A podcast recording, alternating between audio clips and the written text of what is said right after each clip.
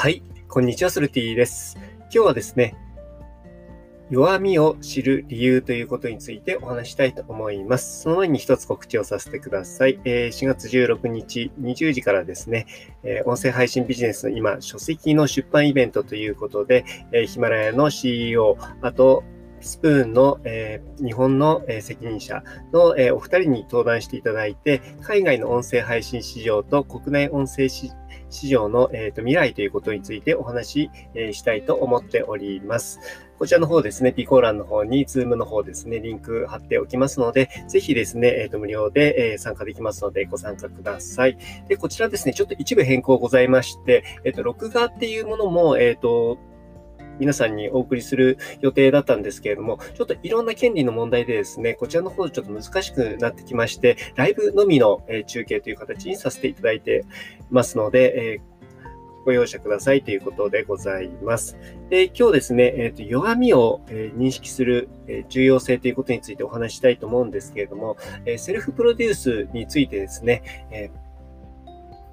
自分の強みを知ることと同時にですね、弱みを知るっていうことも重要ですというお話なんですが、強みっていうのをですね、最大限僕は活かした方がいいと思っていて、で、弱みについてですね、告白しましょうっていう、まあ、これはですね、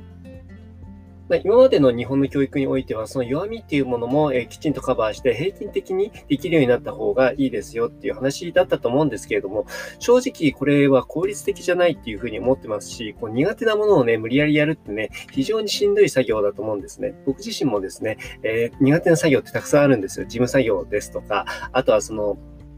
何かをね、チェックする作業とかね、そういうの本当にやりたくなくてですね、自分が会社員の時代からですね、そういったものっていうのは自分の、え、部下の人だったりとか、まあ、そのチームでね、やれるような形っていうのをとっていたという形です。で、この弱みっていうのをね、認識するっていうところ、今の話にちょっとヒントがあるんですけれども、なんで必要かっていうとですね、自分がやらないためにも必要なんですね。自分が何をやるべきなのか、やらないべきなのかっていうところを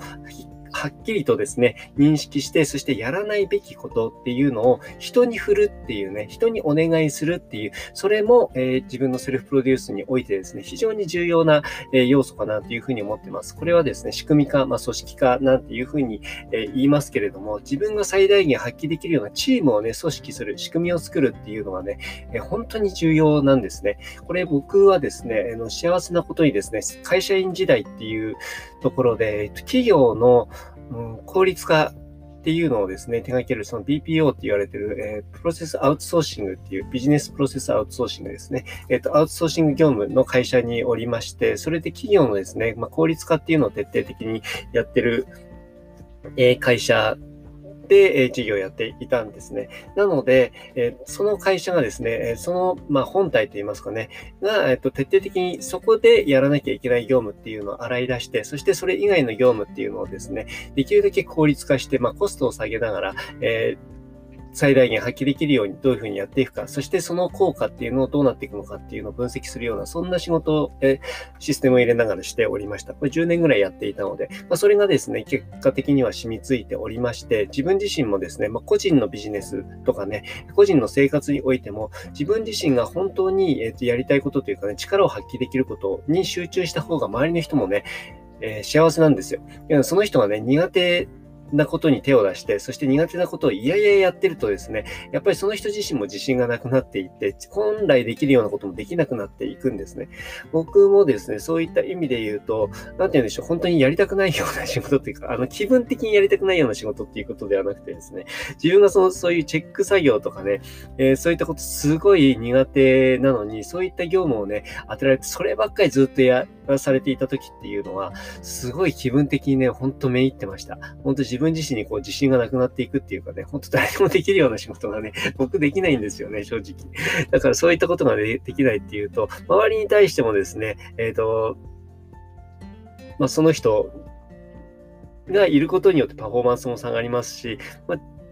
周りから見てもね、その気の毒だなっていう雰囲気にもなってきますし、だからね、そういったことをね、うまく配分できるようなチームを作ることがね、すごい重要なんじゃないかなっていうふうに思っております。ということで、こう弱みを知る重要性っていうのはね、その弱みをどうやって克服したらいいのかっていうよりは、それを、えー、自分以外の人、また自分以外のサービスとかね、そういったのを組み合わせながら、えー、組織的に自分が最大限パフォーマンス発揮できるような状態に持っていくっていうことをするためにも重要だということについて今日お話しさせていただいております。ということで、この話ね、いいねと思ったら、え、フォローしていただいたり、コメントいただいたりすると嬉しいです。あとはセルフプロデュースについてですね、え、いろんな側面があるんですね。で、それについて毎回話をしていくんですけれども、えこういった時はどうなんでしょうっていう質問もですね、結構あの、クラブハウスとか、え他のツイッターとかで、ね、そういったところ質問いただくこともありますので、皆さんもね、質問あったらぜひぜひあのください。これ皆さん持ってる質問っていうのは他の人の質問にもつながるというところもありまして、それについてね、こういったオープンな場で